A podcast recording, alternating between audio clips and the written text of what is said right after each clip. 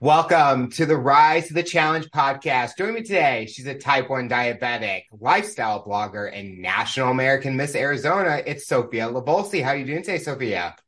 Hey, Alex. I am just fantastic. Thank you for having me on your show. We're so excited to have you on the show to talk about your rise to the challenge. What we like to do with all of our guests is go right to the beginning. Talk about where you're from and what you like doing growing up.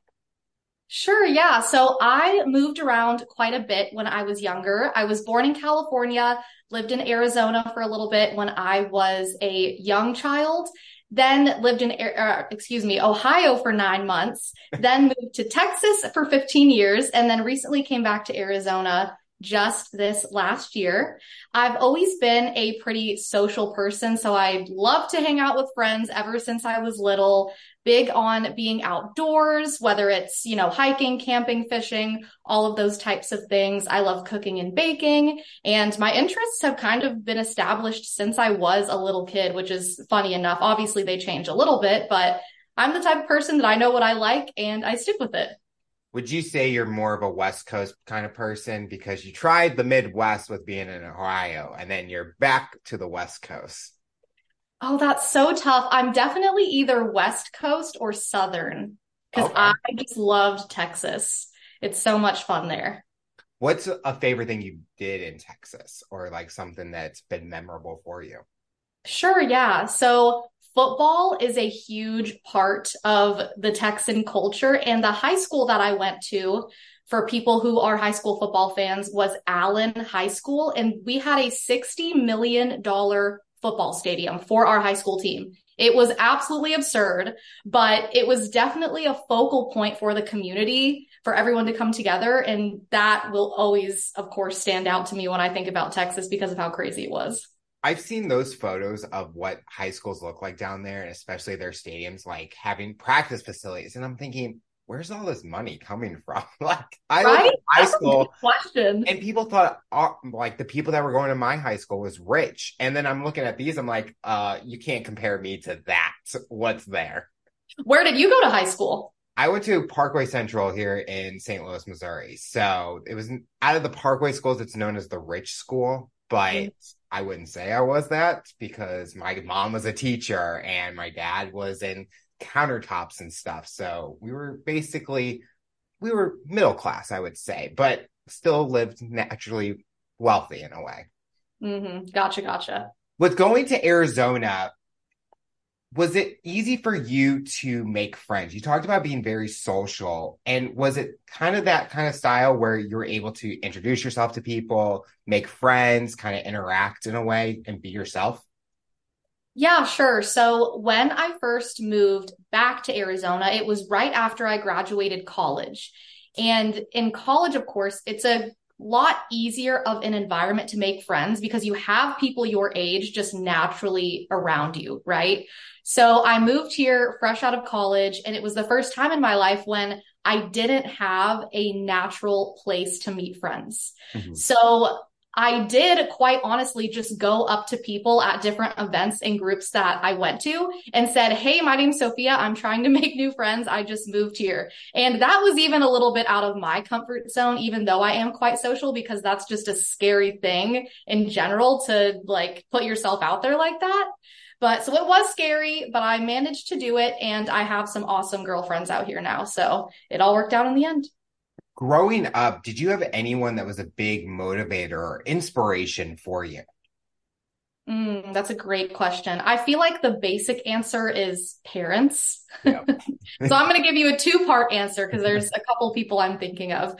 So of course, my parents, um, those were two people in my life, my mom and dad that really inspired and motivated me my family has always been quite close and I feel very blessed and fortunate with the way my parents raised me. I feel like they instilled a lot of great values in me that I'm very, very thankful for. And then the second part of that answer is one of my high school teachers. Her name was Mrs. Rowley. She just totally invested in her students and really got us involved just past the classwork. She got us involved in extracurriculars. She really cared about our personal lives. And she was just one of those teachers that, you know, you remember forever because she made such a huge impact on your life. With how involved she was as a teacher in your guys's extracurricular and studies and even personal lives, is there something that she did or a skill that she gave you guys that you still instill today with the things that you do with getting involved or getting into certain activities and stuff like that? Yeah, so the main extracurricular that she encouraged us with was something called DECA, which okay. the way that I have you heard of that before? Yeah. Yeah. And so for the people that don't know, the way I like to explain it is it's kind of like a shark tank situation for high schoolers where the sharks are judges kind of judging you on your ability to present or have different business interactions. And so we actually ended up going to the international competition for DECA twice in high school under the leadership of that teacher. And so we got to travel to Anaheim one year, Georgia another year. And so just the fact that she not only, like I said, cared about us on a personal level, but she really instilled a lot of professionalism and business skills in all of her students that I definitely still use to this day, especially the presentation skills. Would you say that's the biggest thing DECA taught you about yourself, or did it find a new skill in you that you never knew you had in you? Hmm. I think it helped me hone in on my presentation skills because I'd done some level of presentations up until that point, but not under the same pressure and type of environment that DECA gave me. So it definitely helped me with that. Did you kind of know DECA was something that you always wanted to do? Did you have that kind of business mentality or did you kind of get influenced by someone that kind of was doing it all right and you're like i want to kind of follow in their footsteps i did not know that i wanted to do it prior to joining and it was totally miss rowley like i which is the teacher that i said has mm-hmm. been a huge motivation and inspiration for me i was in one of her business electives just because i joined that elective to get a credit, not really sure what it would lead to. And she recruited like all of the students that came in through her elective classes. And of course, not everyone wanted to join, but she definitely encouraged those of us that she saw had that kind of business savvy mindset to join. So yeah, it's really all because of her. Like she's an incredible lady. Sometimes we're asked that fun question growing up. What's that dream job of ours? When you were growing up, what was that dream job for you? Yeah. So funnily enough, I always knew I wanted to be involved in business in some level. I didn't necessarily want to do DECA, didn't necessarily know how it would come about, but I would always say that I wanted to be in the people side of business. And I feel like that's a weird question um, to answer like that when you're a young child. But my dad was in sales. And so I always experienced him going to bring lunch to his customers, going to take his customers to nice dinners, getting to help others in a very customer service focused role. And so I've always known that I really enjoy helping and serving people. And I also enjoy business. So that's kind of where that interesting answer came from. when you said like people, I'm thinking, okay, is she HR, but then it's like customer service external. Mm-hmm. So it's like not being in an office, you would like the customer service out in the public and where you're out there with the customers or the clients or the companies that you work or like what your dad was doing. And I think that is definitely a unique skill set, especially with the presentation side, because you're always presenting something when you're in those situations. And it's kind of helping you be able to public speak because you're going to be out there trying to do whatever you need to to make that sale happen. Exactly. Even if it's on a small scale, everyone has a platform in any interaction you have with people. So that's a really good point that even in a conversation with a customer, you are having to present on some level. How did the next route go for you? So after high school, did you go to college or did you go to the workforce? And what was that path like for you?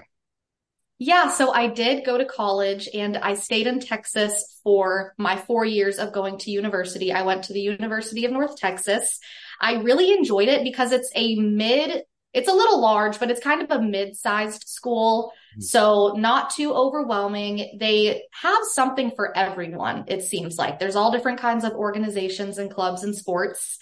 And it's funny you mentioned HR because that's part of what I got my degree in. I got my degree in marketing, organizational behavior, and human resources because true to my previous answer, I just like the people side of business. I can't choose one thing. Um, and I also was so blessed to join a Christian sorority in college called Sigma Phi Lambda. And I was just a member for a year or two. Then I ended up serving as elected chaplain, which was an incredible experience to bond with other girls, have so much fun doing date parties and chapter and formal and all those fun things. So college was overall a great experience for me. Of course, there were ups and downs, but I feel like overall I really lucked out. What was a challenging part of your college experience for you? Yeah. So, like I mentioned, I moved back to Arizona just last year after I graduated. However, my mom, dad, and my brother actually moved to Arizona two years prior to when I did, right when I was smack dab in the middle of my college career. And they wanted me to come with them, but it would have been a lot to transfer credits and move while I'm right in the middle of getting my degree. So I ended up staying, and this was in the fall of 2019. And Alex, I know you're a type 1 diabetic as well. So I'm, you know, imagine your parents, they leave. Um, you're here on your own in college as a type 1 diabetic. It was a big step for my parents to not live near me just because there's some health emergencies that may come up. And then the next month, COVID happens. And so we're very isolated. My parents are freaking out because they have an autoimmune deficient daughter in another state. So I think that was a challenge just to navigate that new dynamic with my parents and my family. But mm-hmm. for people listening, Sophia and I both are going through the same experience with type 1 diabetes. And I want to start at the very beginning. Talk about leading up to your diagnosis. What was going on? What were you feeling? Was there any kind of like hidden things or kind of notices that people were noticing in you that kind of led to that moment? Yes, there definitely were. So I was a very active child. I was involved in a lot of sports and I was also very tall. Like I'm five five, and I've been this height since the sixth grade. so, which is crazy. But the first thing that my family started to notice was that I looked like I was really thinning out and losing weight. And their first step of logic was, oh, Sophie is probably going through a growth spurt again because she grows all the time. She's active. This is just kind of a phase in her young adult life. Um, and then following that, I started to get very lethargic and I was drinking a million gallons of water a day, using the restroom very frequently, which are two very common symptoms of type 1 diabetes. And then another really strange symptom that I had that I think is quite uncommon is water started to taste really bad for me. I think it had something to do with the ketones that get present in your mouth when you have such a high blood sugar that your body's just reacting in all kinds of weird ways. But I like wouldn't drink water because it was very gross. And this was all happening when I was 13 years old, by the way. I should have mentioned that at the start, but I was 13 years old. And my mom, after all of these symptoms presented themselves, finally was like, okay, this is definitely more than a growth spurt. Something is not quite right. And she called the doctor, and my symptoms were classic type 1 diabetes symptoms. So they were like, we think she has this condition. Bring her in, we'll get her tested Sure enough, I go in the next day. My blood sugar was 530 something. I can't quite remember. And I stayed in the hospital for three days after that, like most type 1 diabetics do, and learned all about my new life that I had ahead of me. What was your family's reaction when that diagnosis happened? Were they kind of nervous, freaking out? Like, how are we going to be able to handle this? We're not prepared for this. Because a lot of times with families, it kind of happens out of nowhere. And I know from my experience, my family kind of panicked because they never experienced this in our family because I'm the only one. So how did your family react? Yeah, I definitely relate to that. I'm the only type 1 diabetic in my family that we know of, at least. And my mom definitely went a little bit into worry mode just because she's such a caring and concerned parent. That's kind of how she is. But luckily, she actually majored in nutrition in college. So a lot of the carb counting and new things you have to learn about food and your relationship with food as a diabetic, she was able to help me with. I remember my dad, he came to the hospital after the diagnosis and was like, this isn't right. Like, he totally was like, you should do another test because I just don't think this is right. So I think he was just in shock and confused and was like, there's no way this can be true. But what did your parents do? Did they kind of, I know you said they worried and panicked, but how did they react? So my dad was a paramedic EMT, so he was kind of used to like the condition in a way, but not like treating it constantly. My mom was panicking, and today, still to this day, she gets worried um, because I've had so many ups and downs in my years of going through it. But during that time, it's so much responsibility. I was 10 when I got diagnosed, and a lot has happened, like waking up at 4 a.m. to make sure I'm still th- breathing and stuff because making sure Lantus and all that change. But it's so much responsibility that she was worried that it was going to be too much. And. I think it really tested my abilities to be able to, okay, you have to think about being an adult at an at a early age. Did Very you kind of see that responsibility in you where you're like, okay, we're going to f- fast forward years because now you're an adult taking care of your body 24 seven. Totally, yes. And I've always been told that I'm very mature for my age. and I think that type 1 diabetes does have a lot to do with it because, like I mentioned, I was 13 when I was first diagnosed. And so my parents actually kind of gave me the choice because 13 is an age where you're kind of becoming self aware and responsible they asked me if they wanted like myself to take the lead on my management or for them to take the lead. And so what I chose was I wanted to go ahead and take the lead, be the one to administer my insulin, count my carbs for the most part. Of course, they helped me, but they allowed me that freedom to kind of straight off the bat get used to managing my diabetes. And I found that very helpful for me personally, especially because um, as I got into my later teen and young adult years, I am very independent. I am living in a different state than my family, or I was at least for a couple years.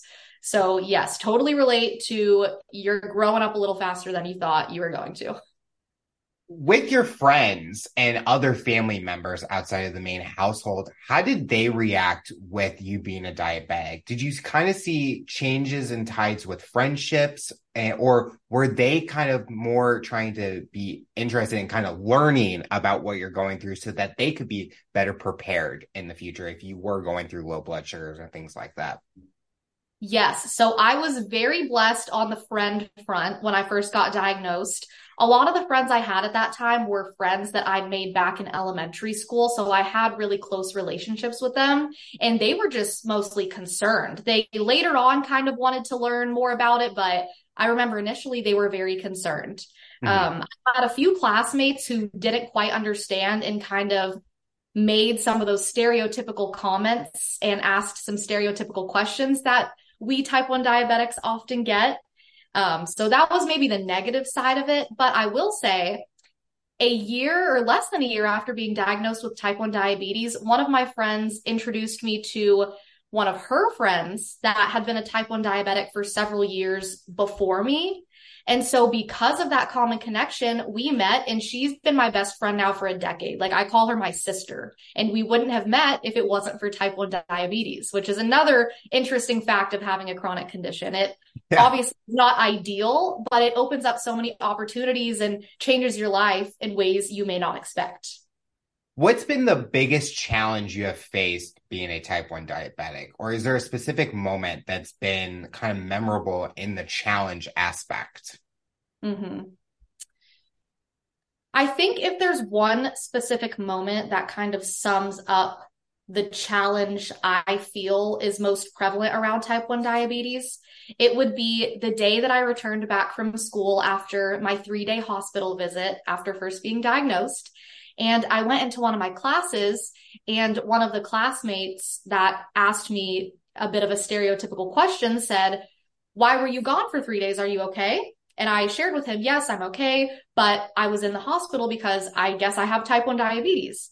And he kind of looks me up and down and goes, Oh, I didn't realize you were fat. Oh. And I just remember from that day being like, Whoa, is this what life's going to be like? Because type 1 diabetes is so interesting because it's a very physically tasking condition. It's exhausting when you're dealing with blood sugar roller coasters. You are sometimes feeling like a human pincushion, whether you do multiple daily injections or with all of your site changes from CGMs and pumps. So there's that aspect of it, very physically tasking. But then, unlike many conditions, you're actually oftentimes getting misunderstood and blamed for mm. a disease that you did not bring upon yourself, but because of stereotypes and misinformation, people are interacting with you that way. And so then it becomes a bit of a mentally tasking chronic illness. So for me, it's just that diabetes is so physically and mentally tasking. I think that kind of makes it unique in terms of chronic illness. I totally relate to the physical parts because when I'm telling someone about what I'm going through, you kind of get the judgment of, oh no, you're fine. I but I tell them, I go, you're not in my shoes dealing with this 24-7. And if you were in my shoes, you would kind of understand. And I think that's so important with like doctors. Doc it's funny, I just had an endocrinologist appointment before this um interview and the one thing she always says is, I'm not living with this. So I can only tell you from an outsider's perspective where we're the ones living with it 24 seven. We know what our bodies are going through. And the physical aspect makes me challenge mentally and emotionally. And I think because of that, it's made me stronger in a way that I can face any challenge. And you kind of look at, and like when you grow up, you're like, I'm not going to let anyone tell me I can't do something. That's the thing that I've learned from being a diabetic is just because I am a diabetic doesn't mean I can't do anything. That's an amazing perspective to have. That's such a good reminder. With those challenges, what's been the most positive thing and monumental thing that diabetes has brought to you? Absolutely. So I relate to you quite a bit on the fact that although we have this condition, it really strengthens you. And like I mentioned earlier, obviously having type 1 diabetes is not ideal, but there are so many honestly wonderful things that come out of it. I'm now much more considerate of how to take care of my body, how to properly fuel it with nutrition. I'm much more empathetic. I'm stronger. I'm braver. I'm less fearful of different things that I used to be scared of before dealing with something so difficult like a chronic condition. And so I love these resilient characteristics that being a type 1 diabetic has brought me. And I've loved that in my journey, I've been fortunate enough to learn from other diabetics and share my knowledge with other diabetics through my blog and through different speaking engagements that I've done. So it's, I wouldn't be who I am today without type 1 diabetes. And I think that's something I try and remember a lot. Talk about creating a blog, a lifestyle blogger as yourself and doing those speaking engagements. How did that been created? So when I was 18 years old, I kind of had finished up middle school, high school. I was very active with JDRF and really enjoyed volunteering and making a difference in the type 1 community. And I'd also kind of continuously throughout those years faced a lot of the stereotypical assumptions that mm. we get as type 1 diabetics.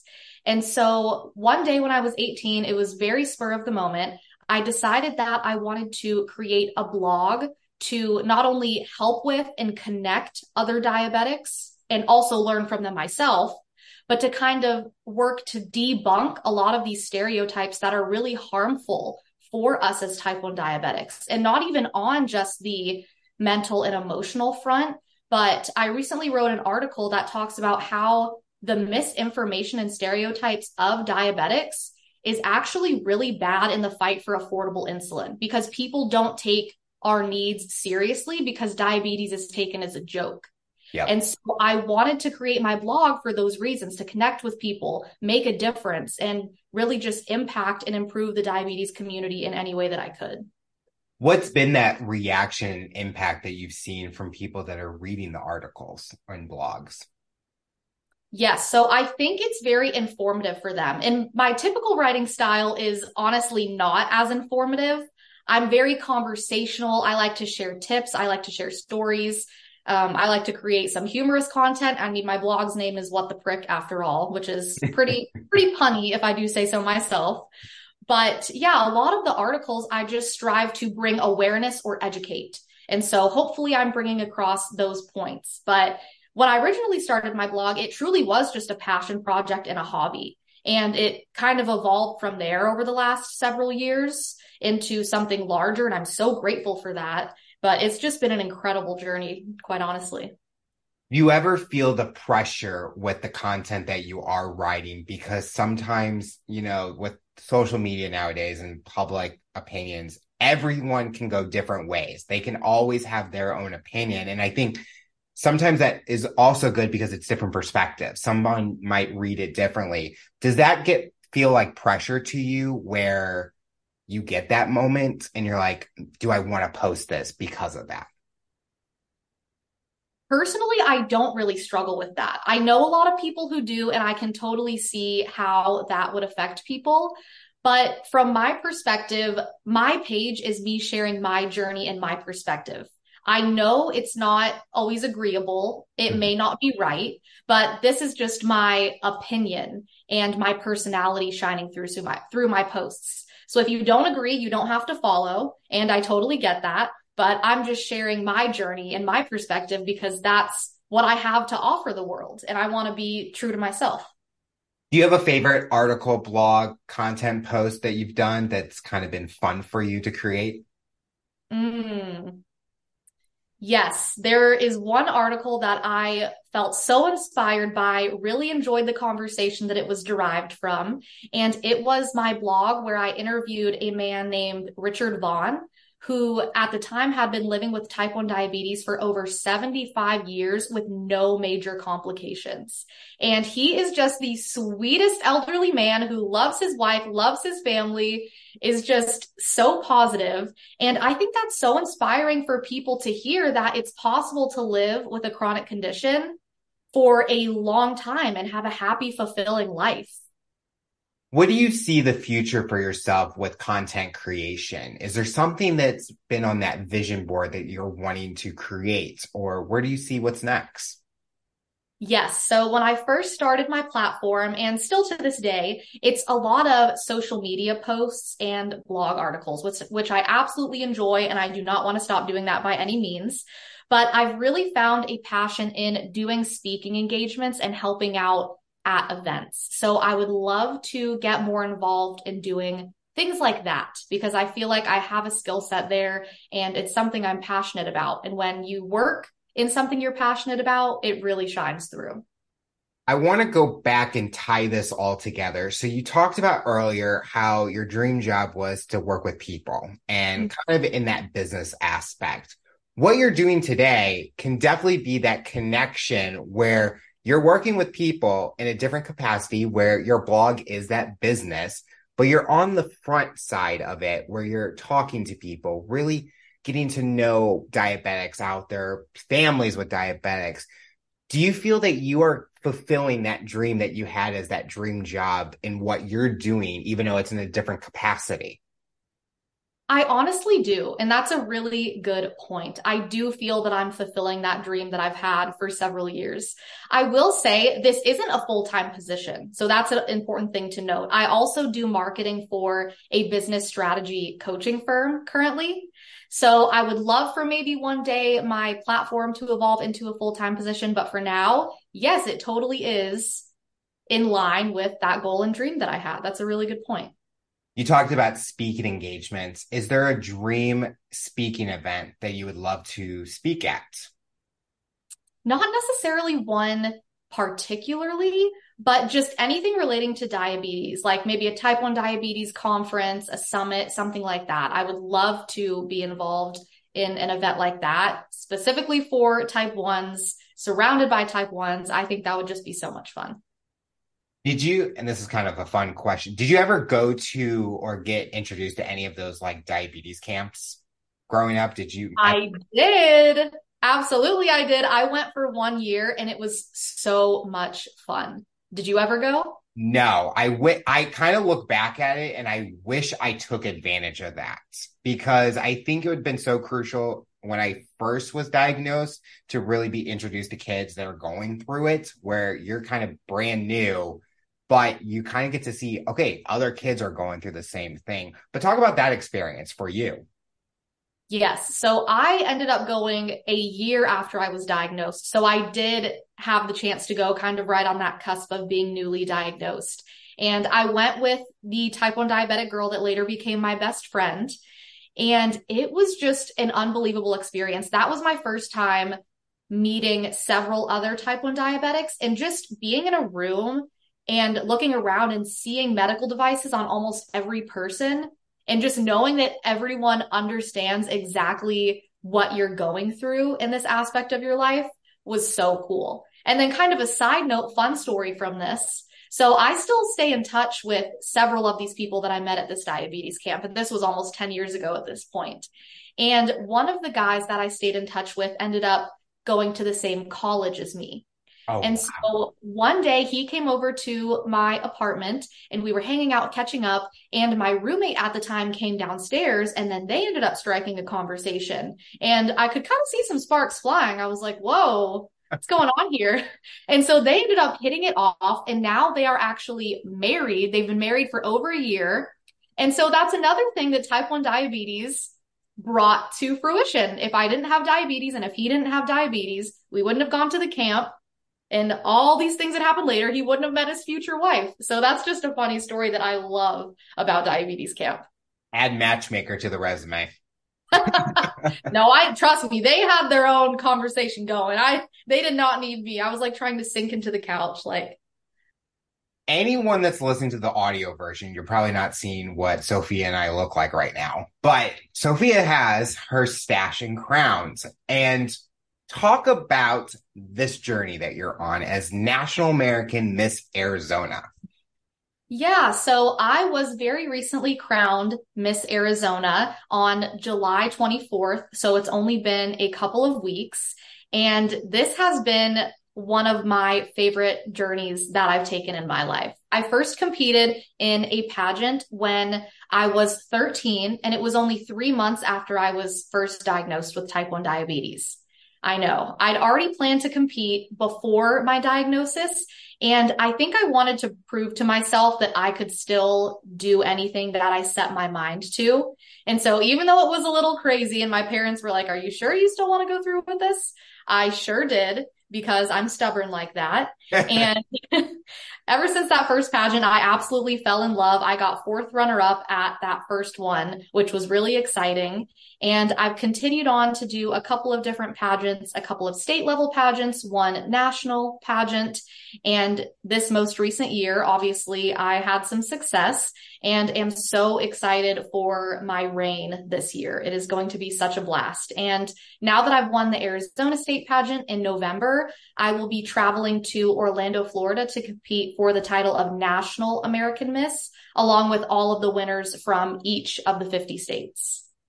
What's the biggest thing you're wanting to accomplish during this reign as Miss Arizona? So I am huge on serving and helping others. That is something that is so important to me.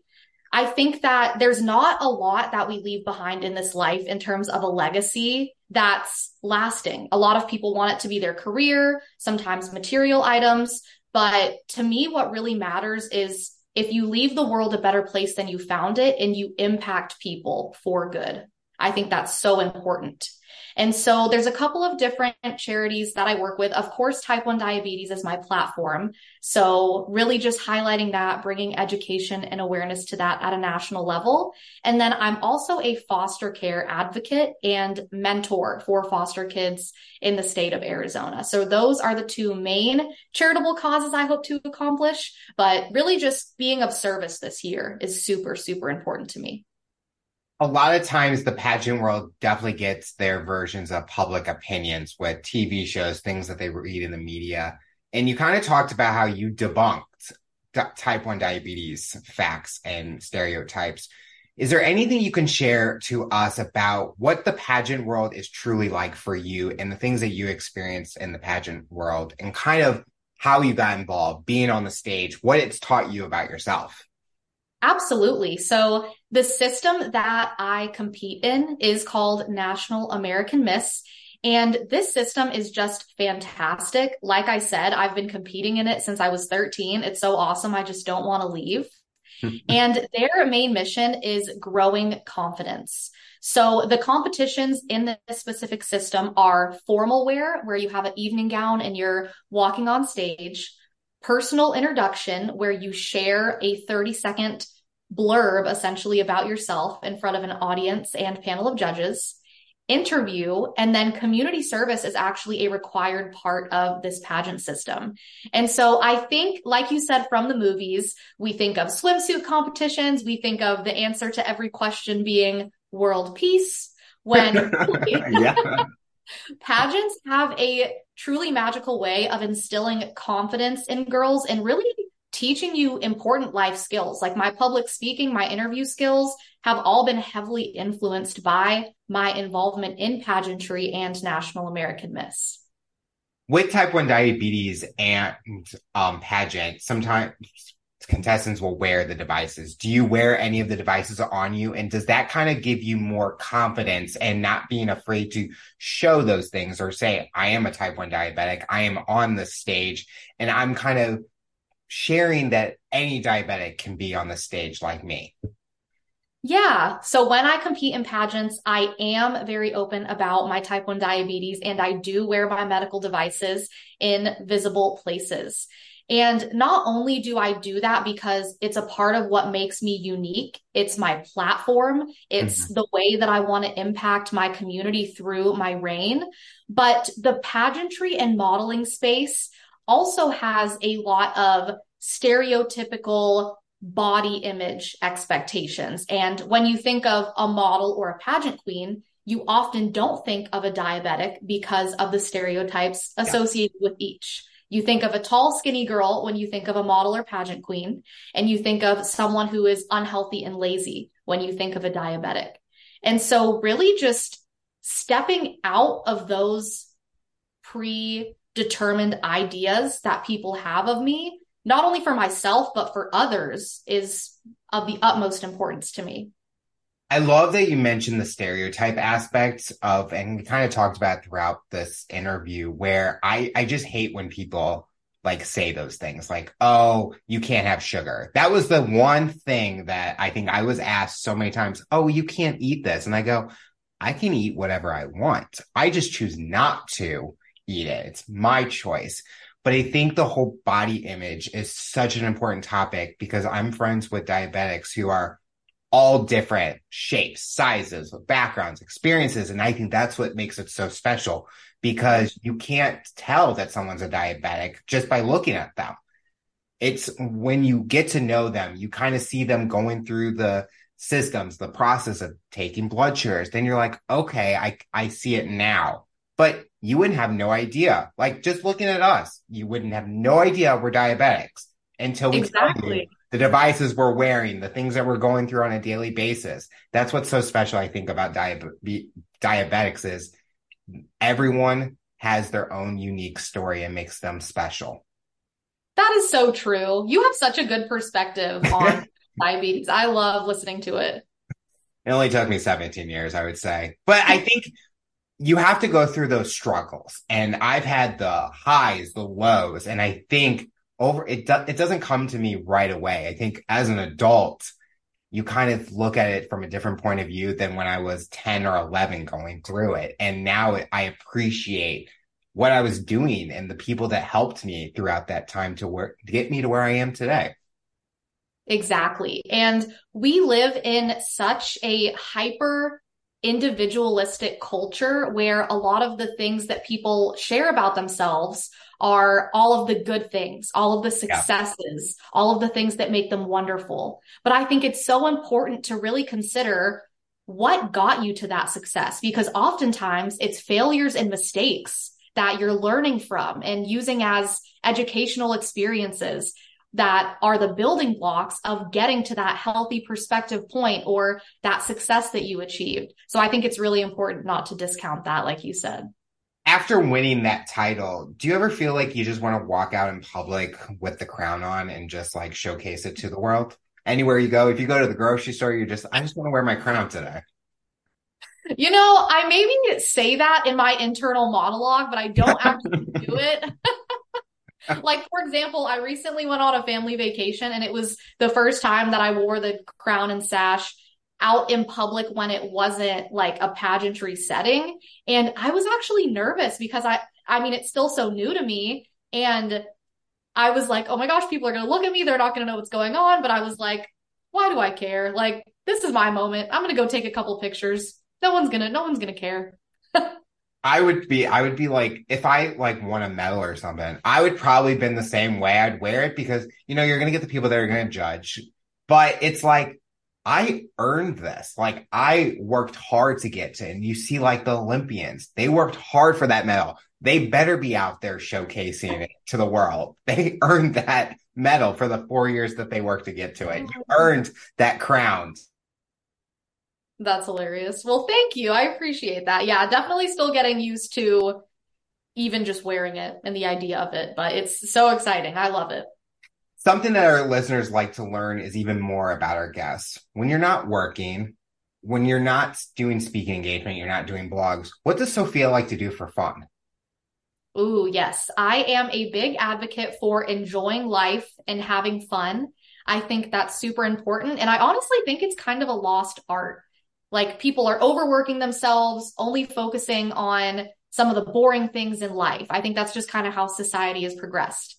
So that's a great question. I love that question. I, like I said, I'm very social. I love hanging out with friends. I love to go on coffee dates. I love to go out to lunch. And I also am very fortunate to live a mile from downtown Gilbert, which is a really cute area in Arizona. They have a farmer's market every Saturday. They have lots of great restaurants and shops. So I actually love to walk down there either by myself or to meet friends and just spend time trying new things and just enjoying the city in which I live. I also love to cook, also love to hike, which is a super basic Arizona thing to say, I know. and I love to like binge watch a Netflix show. Like when I need to relax, I will totally just lay on my couch for like hours and watch a good show. My cat will be laying on my shoulder. She'll be watching with me. Those are some of the best nights. What's your current show that you're watching? So I just finished watching Too Hot to Handle, which is really trashy. I know trashy reality TV is like my guilty pleasure. Those are the best shows though. You know, every episode is going to be something dramatic and you're thinking they're really complaining about this. This is like not even worth the complaint about, but you know, the producers, they got to give it to us. Exactly. Like I know it's bad. Like I know this is trashy TV, but I just love it. Like there's something about it that I'm like, I need to watch the next episode to find out what happens. I, I, I have that as a guilty pleasure reality TV. I just I love the competition reality shows. I always told myself oh, I'm gonna be on one, and then I was so I was a big I'm a huge fan of Big Brother. Mm-hmm. And right before COVID happened, there was an audition in an office building next to the office that I worked. And my boss was going to give me a few hours to be off to go audition. Planned on doing it. COVID hit. They canceled all the auditions. I was like, my one opportunity to at least try didn't even happen. No, that would have been so awesome. I feel like you would have done well on Big Brother. I would hope so. I mean, I don't know if I could be in the house for three months, not being able to do podcasting. I would probably have to like bulk record for three months and just have it already ready to post. But with cooking, what's your go-to cooking, especially with diabetes? What do you like to cook? And have you noticed that you're like changing up recipes and stuff to kind of still enjoy, but it's still helping you manage your diabetes? Yes, I think that is the most important thing. You can't limit yourself to an unhealthy extent, yep. even as a type 1 diabetic. So something that I like to do is find healthier, healthier alternatives to some of my favorite foods. Oh, sorry. I heard an alarm going off, but it was outside my door. my phone? Anyway, will you ask me the question again? I'm sorry. I lost my train of thought with cooking, do you find any recipes that you still enjoy, but you kind of substitute to help manage your diabetes better in a way?